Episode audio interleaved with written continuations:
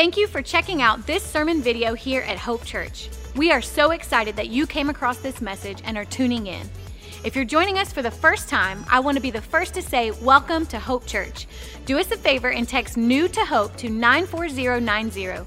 After you hit send, you'll get an immediate response from our team with a link to a very short form for you to fill out so that we can just get to know you better.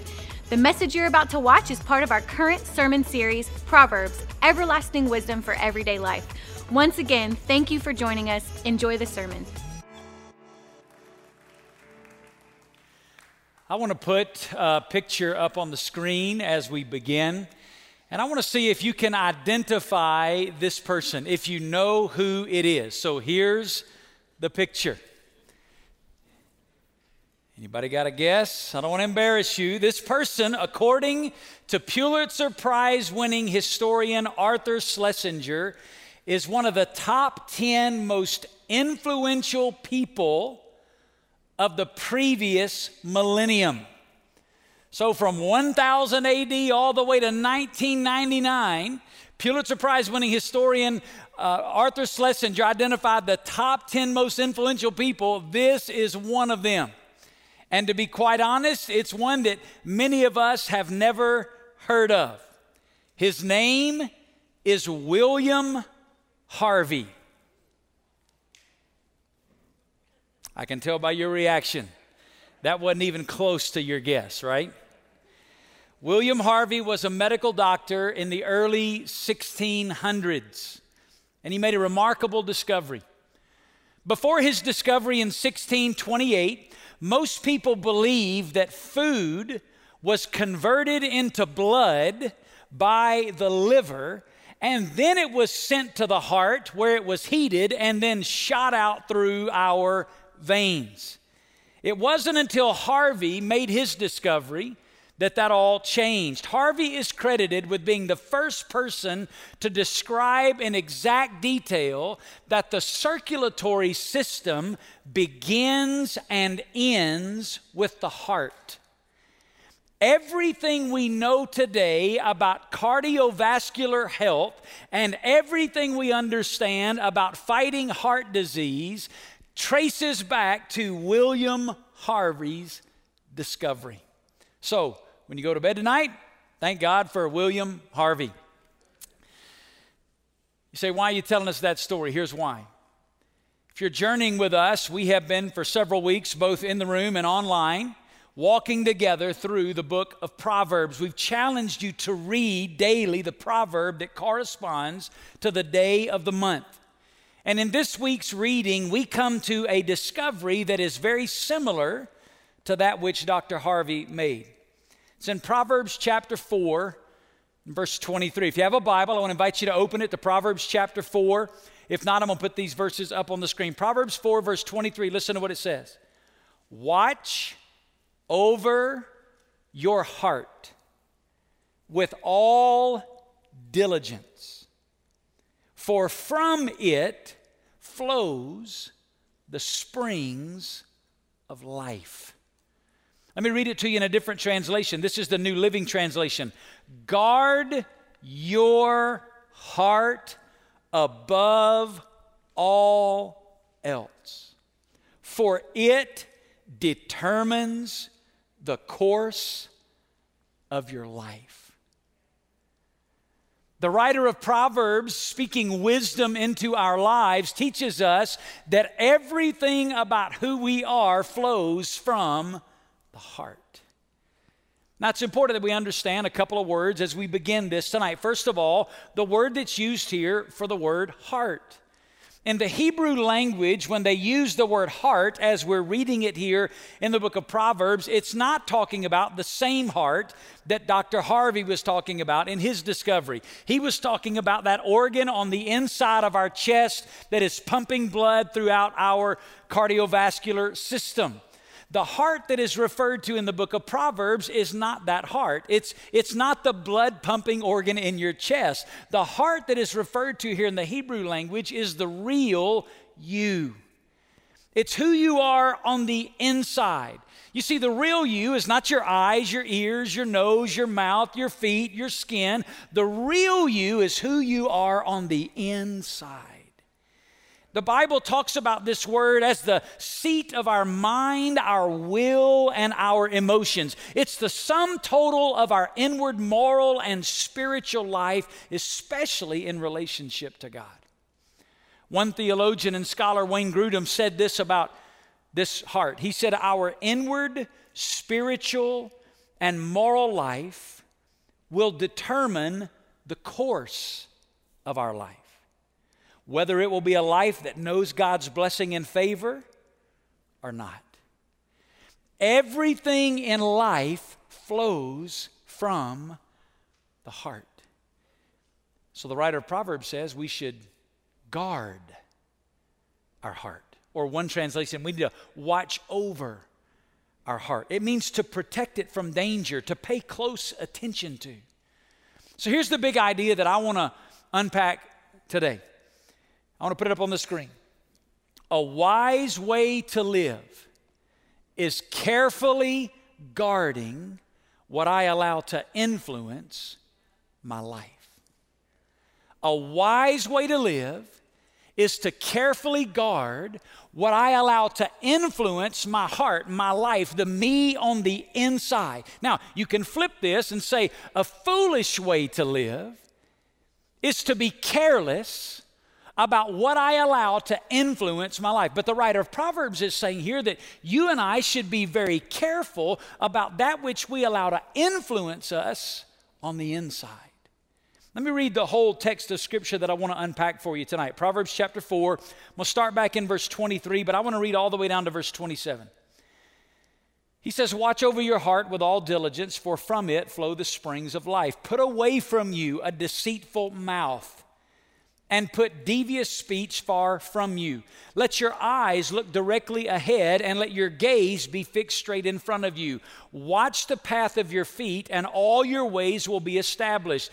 Do not turn to the right nor to the left, turn your foot from evil.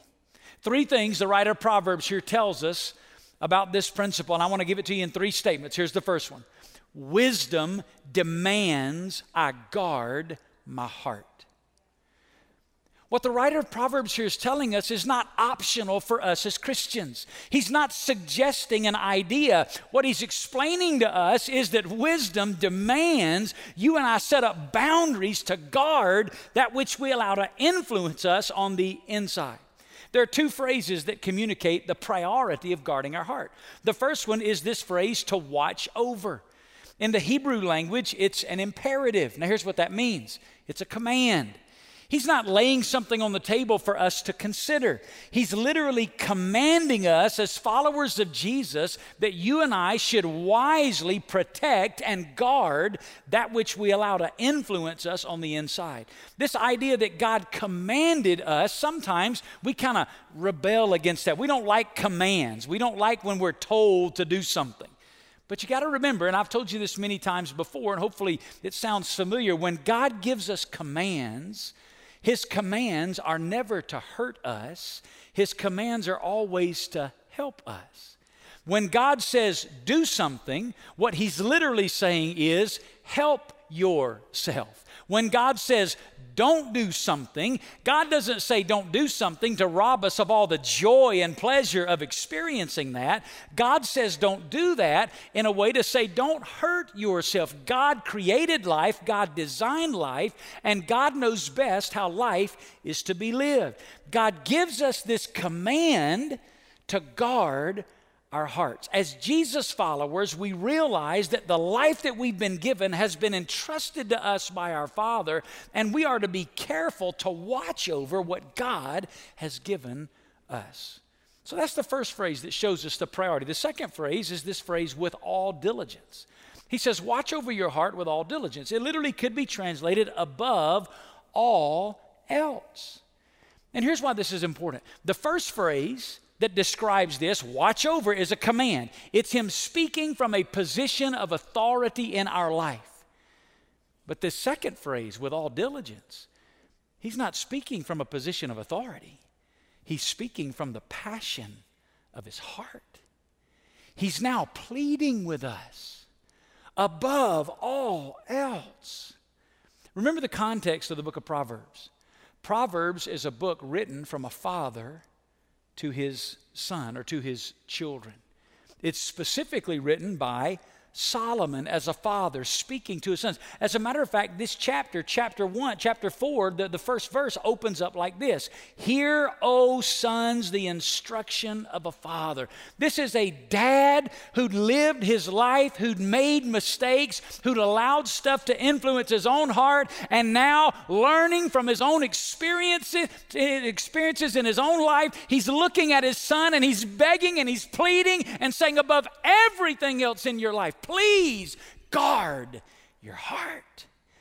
Wisdom demands we guard our heart. This is a dad saying to us, be careful. Here's the second statement Wisdom demands I guard my heart to protect the life God has for me. If you believe that God has a purpose and a plan for your life, say amen. Hey, whether you believe it or not, God has a purpose and plan for your life. God has a design for you. And listen, God's purpose and God's plan for your life is better than anything you could ever imagine. But if you and I aren't careful to guard our heart, to guard the things that we allow to influence us, we can thwart, we can damage, we can step aside from God's purpose and God's plan for our life. That's why the proverb says, Watch over your heart with all diligence, for from it flows the springs of life. It's that old adage garbage in, garbage out. Everything in our lives is affected by what we allow on the inside. Think about it as a computer for a moment. A computer is only as good as what that computer has been programmed to do, right? If the computer has bad programming, you're going to get bad results. If the algorithms, the systems that are put into that computer, it's going to give you bad data. You put garbage in, you get garbage out. That's exactly what the writer of Proverbs is saying. You and I are living a life, and every day we have an opportunity to guard and protect what we allow to come in. And if we allow garbage in, guess what's going to happen? Garbage is going to come out. Whatever we allow into our heart is going to come out in our life. Here's a life application statement The influences I allow in my life affect everything about the life that I live. Did you hear that? The influences that you and I allow into our life affect everything. Not just church life, it affects everything about the life that we live. You know where Solomon learned this? Solomon learned it from his dad. Who was Solomon's dad? David, right? David understood this same principle. Listen to what David wrote in the Psalms. Psalm 19, verse 14. Listen to what David said. Let the words of my mouth and the meditation of my what? Heart be acceptable in your sight, O Lord, my rock and my redeemer. David wanted to so walk with God that the very meditations of his heart, what he allowed himself to focus on on the inside, was acceptable to God. David understood and taught his son Solomon what you allow on the inside is going to come out in your life on the outside. David said it again in Psalm 119. Psalm 119 is written by David, and there's actually a Jewish tradition that says that David used Psalm 119 to teach his son the Hebrew alphabet. In Psalm 119, verse 11, listen to what David wrote and what he used to teach his son the alphabet. Your word I have treasured in my heart. Say the next word out loud. What is it?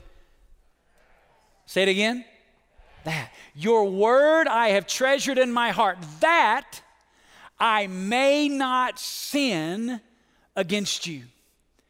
David knew and understood there is a direct link to what I treasure on the inside and the life I live on the outside. If I am treasuring God and treasuring God's word, then what's going to come out of my life is a life that is pleasing to God and honoring to Him. But if I'm not treasuring Him and His Word, That's the first step towards a life in rebellion against God. Wisdom demands I guard my heart to protect the life that God has for me. Here's the last statement Wisdom practices this principle in the affairs of everyday life. This is where I want to spend the rest of the time that we have together is unpacking this because after Solomon gives us this principle in verse 23 that we're, we're to guard, we're to watch over the influences that we allow into our life because what we allow on the inside is what's going to come out in our lives on the outside. It affects everything about the way we live our lives. Solomon begins to give some practical examples of what this looks like in our everyday life. He tells us to watch over. It means to be on the lookout. It's to keep watch, to, to look for the enemy that's coming. Here's the reality you and I have an enemy in this world. Our enemy is real. And listen, as sure as it is that God has a purpose and a plan for your life, as sure as it is that God has a design for your life, we have an enemy and he has a plan, and it is to destroy God's purpose and God's plan for your life. Let me show it to you in 1 Peter chapter 5 and verse 8. It says, Be of sober spirit, be on the alert. Your adversary, the devil, prowls around like a roaring lion seeking someone to devour as sure as it is that God has a plan for you, God has a design for your life. And listen, it's a good plan, it's a joyful plan, it's a wonderful plan. The enemy wants to destroy that plan. The Bible says of our enemy, he comes to steal, to kill, and to destroy. He comes to steal God's best from you, he comes to, to destroy God's plan for you, and he comes to kill the life that God has for you. And one of the ways he does that is by slipping influences into our life that begin to cloud our heart. So we got to be on guard. And Solomon here gives us three examples of how to do that. First of all, he gives us the example of guarding our ears. And by that I mean what we listen to. Look what he says in Proverbs 4:24. He says, "Guard your heart," and then he says this, Put away from you a deceitful mouth and put devious speech far from you. Can I give you a paraphrase of that verse? It simply means be careful what you listen to. Be careful what you listen to. The writer of Proverbs is reminding us that there are some things that we can listen to that can be dangerous to our heart and our walk with God. He mentions two here in the verse. He says, Put away from you a deceitful mouth. The deceitful mouth, that word deceitful means a mouth that speaks without integrity. It's talk that is habitually given to disobedience. It's a word in Hebrew that means crooked. It means it doesn't line up with the truth, meaning you and I should be careful to not listen to that which does not line up with the truth of God's word. But then he says, put devious speech far from you. The word devious is a word that means foul or ruined. What does that mean? It's something like foul language, dirty jokes, racial slurs, gossip, slander. All of that is this idea of devious speech. And here's what he says man, we need to be careful what we listen to. Now, when he wrote this verse in Proverbs, when Solomon was alive, everything that you listened to came out of somebody else's mouth. In today's world of technology, there's a lot that we listen to that doesn't necessarily come directly out of somebody's mouth. We're living in a generation that walks around with something in their ears all the time. Constantly listening. We need to be careful about what we're listening to. With each of these examples, I want to give you a key verse that's a practical application, a filter for our lives. With this one, the verse is Philippians chapter 4 and verse 8. It's the listening challenge.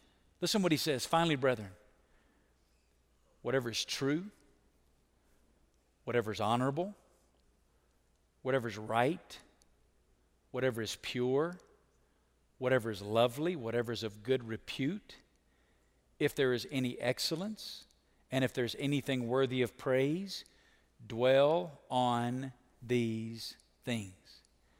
There's a pretty good filter for what we're listening to, right? Is what I'm listening to true? Is it honorable? Is it right? Is it pure? Is it lovely? Does it have a good reputation? Is it excellent? Is it worthy? Is it praiseworthy? If it doesn't pass this test, here's what the writer of Proverbs is saying I shouldn't be listening to it. I need to be careful what I'm listening to. But not just with our ears, he gives us a second one with our eyes. He said we need to be careful what we look at. Look at verse 25 in Proverbs chapter 4. Let your eyes look directly ahead and let your gaze be fixed straight in front of you. What is the writer of Proverbs warning us of here? Here he's warning us of wandering eyes. One of the ways that we allow stuff into our life is through our ears. But another way we allow stuff into our life is through our eyes. One of the most powerful influences in this generation is the internet. The internet has what's called search engines that can allow us to browse. That's why it's called a browser, so that you can browse around. We have access to more information. We have access to more images than previous generations had in an entire lifetime. You can come across in a matter of moments simply through the internet. 9 11 was a horrific day in our nation's history. But on 9 11, we learned a valuable lesson. We learned that a powerful, wonderful tool can be a dangerous weapon in the hands of an enemy. An airplane an airplane is something that most everybody in this room has probably been on. Many of us get on airplanes all the time and we travel places around the world, around the country for business or for vacation or for getaways or to visit family. Airplanes are a wonderful tool, but in the hand of an enemy, they became a deadly weapon. You say, What's your point? My point is this the internet can be a wonderful tool. It can be a wonderful tool that allows us to learn and understand. But listen, we have an enemy who wants to use the internet as a dangerous, deadly weapon. And the writer of Proverbs here is teaching us to be careful what we allow to come in. There's a lot of ways you can do it movies, videos, but the internet, streaming, search engines, browsing. I have a friend, a personal friend, he's a psychologist for over 40 years. He said that the age of the internet has been the greatest onslaught of the enemy against Christian men and women he's ever witnessed. 40 years as a Christian psychologist. And he said the single greatest tool of the enemy in damaging and harming the lives of Christian men and women has been the internet. According to Barna Research Group, 68% of Christian men view pornography regularly. Among women under the age of 25, 33% of women view porn regularly. Even among married couples, 55% of men and 33% of Christian women say that they search for pornography at least once a month. We got to be careful what we allow in through the eyes. So let me give you just practical suggestions. I want to give you four practical suggestions uh, uh, concerning the internet. And I think these are right in line with what the writer of Proverbs here is saying when he's saying, Let your eyes look directly ahead and let your gaze be fixed in front of you. Don't have wandering eyes. Here are four practical suggestions concerning the internet. Number one, never allow children or teenagers unsupervised access to the internet. I don't care what the world says. I don't care what their friends are doing. Never allow children or teenagers unsupervised. Doesn't mean you got to be watching every minute, but don't allow unsupervised access where you're not regularly checking the browsing patterns of your children and teenagers. It's a big deal in this generation. 63% of teenagers say they use social media every day, and almost 50% say they are on the internet almost constantly. Did you hear that? 50% of the teenagers alive today, when surveyed by Pew Research Center, said, I am on the internet almost constantly. One child psychiatrist from Massachusetts General Hospital and Harvard Medical School said this Teen social media use has been thought to be correlated with depression, anxiety, worsening self esteem, and loneliness. If you're allowing your child or your teenager unsupervised, constant access to the internet, you are handing the enemy a loaded weapon and pointing it in the direction of their face. Never allow it. Another psychologist who's a former fellow and faculty member at the Harvard Medical School said this Another danger teens are exposed to online is unwanted sexual solicitation. Teens are, get this, the most vulnerable of any age group to such unwanted advances. One in seven teenagers, did you hear that? One out of seven teenagers reported having been subjected to, un- subjected to unwanted provocations, the majority of which involved invitations to meet offline to talk about sex or to answer sexual questions uh, or asking teens for sexually explicit photos. One out of seven say they've been hit up like that on the internet. Never allow teens and children unsupervised access.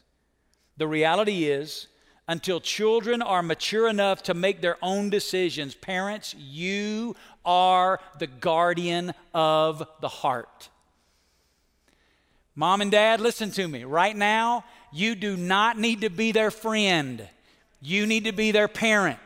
And if you will be their parent, when they need you to be their parent, they will be your friend when they grow up. I promise you. I promise you. The enemy wants to destroy them. One of the ways he wants to do that is through the eyes, the browsing, the constantly on social media, constantly on the internet. We must be careful as moms and dads to set up safeguards and parameters. But here's the second practical application always filter your content. This is not just talking about kids and teenagers. Always filter your content. There are services you can buy, subscribe to there are even things now on the iPhone. iPhone, on one of these latest uh, models, came out with screen time limitations.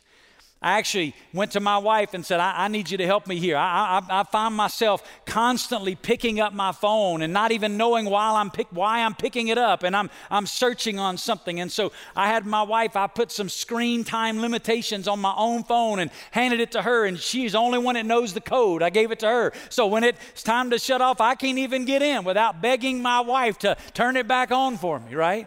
And you know how that goes, right, guys? Always filter your content. Number three, establish accountability with somebody you can trust. I have three people in my life who have every password that I have on every device. Any social media, any access to the internet. I got three people in my life that have every password for every access I have to the internet or social media. And I do that intentionally because I know those three people are regularly getting on those sites of mine to know what I've been doing. I need accountability. You say, where's that in the Bible? Let me show it to you. Ecclesiastes chapter 4. Look what it says, verse 9. Two are better than one because they have a good return for their labor. For if either of them falls, the one will lift up his companion. Listen to this. But woe to the one who, when he falls, and there's not another to lift him up. Number four, if you're already in trouble, seek help. We even set up a line that you can text. Right now, if, you're, if you've already, if you, if you feel like, man, the internet, I'm in trouble. Listen, don't try to beat that by yourself. You can text, I need help to 94090 And in a confidential way, we will walk with you on helping to set up some parameters to get some people involved in your life. Listen, you don't have to beat that by yourself. We are brothers and sisters in Christ. So just text I need help to 94090 and we'll reach out and connect with you. Here's the key verse for this one. Look at it. Psalm 101 I will walk within my house in the integrity of my heart. I will set no worthless thing before my eyes. Now, is that bigger than the internet? Sure, it's bigger than the internet. It applies to the shows we watch, the movies we go see, all of that stuff. And I'm not saying we have to be a prude. That's not what I'm talking about. I'm talking about being wise. Being wise. The last one is our feet.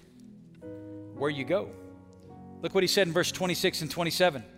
He said, Watch the path of your feet, and all your ways will be established. Do not turn to the right nor to the left. Turn your foot from evil.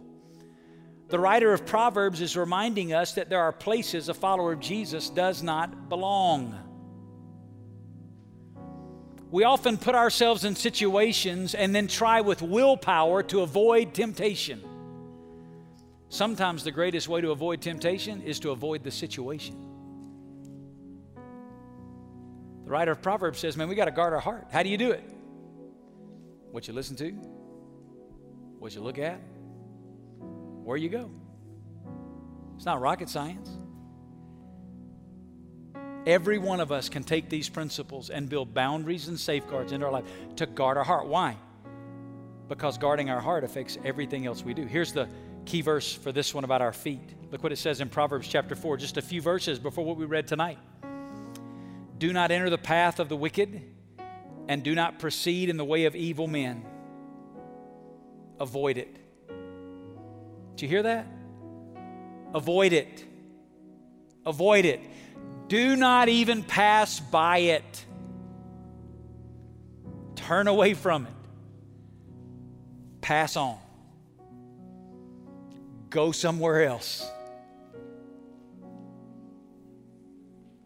You say, Pastor, I hear what you're saying, but how do I how do I practice this on a daily basis?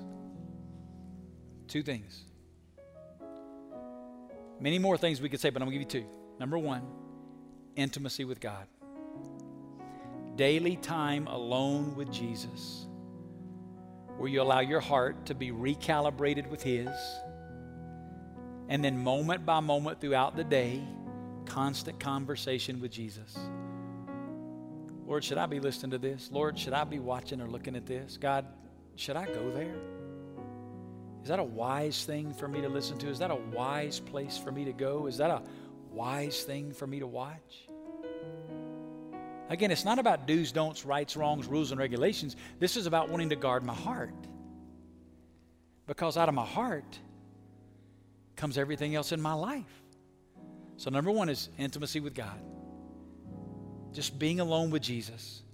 The second key to practicing this is accountability with others. Listen, you and I are living in a world where it is impossible, it is impossible to live the Christian life without community. You and I cannot do this alone. It's been one of the biggest burdens your pastors have had through this entire coronavirus pandemic season the isolation from one another, even though it was a necessary reality for the safety and health of all of us. The concern of our heart has been Christianity was never designed to be lived out in isolation from one another. We need each other. We need brothers and sisters in Christ who can, and listen, brothers and sisters in Christ who you can be honest with, you can be transparent with. When you're struggling, when you're falling, when you're failing, you can open up to, and they've got your back to encourage you, to lift you up, to pray for you, to spur you on. We need each other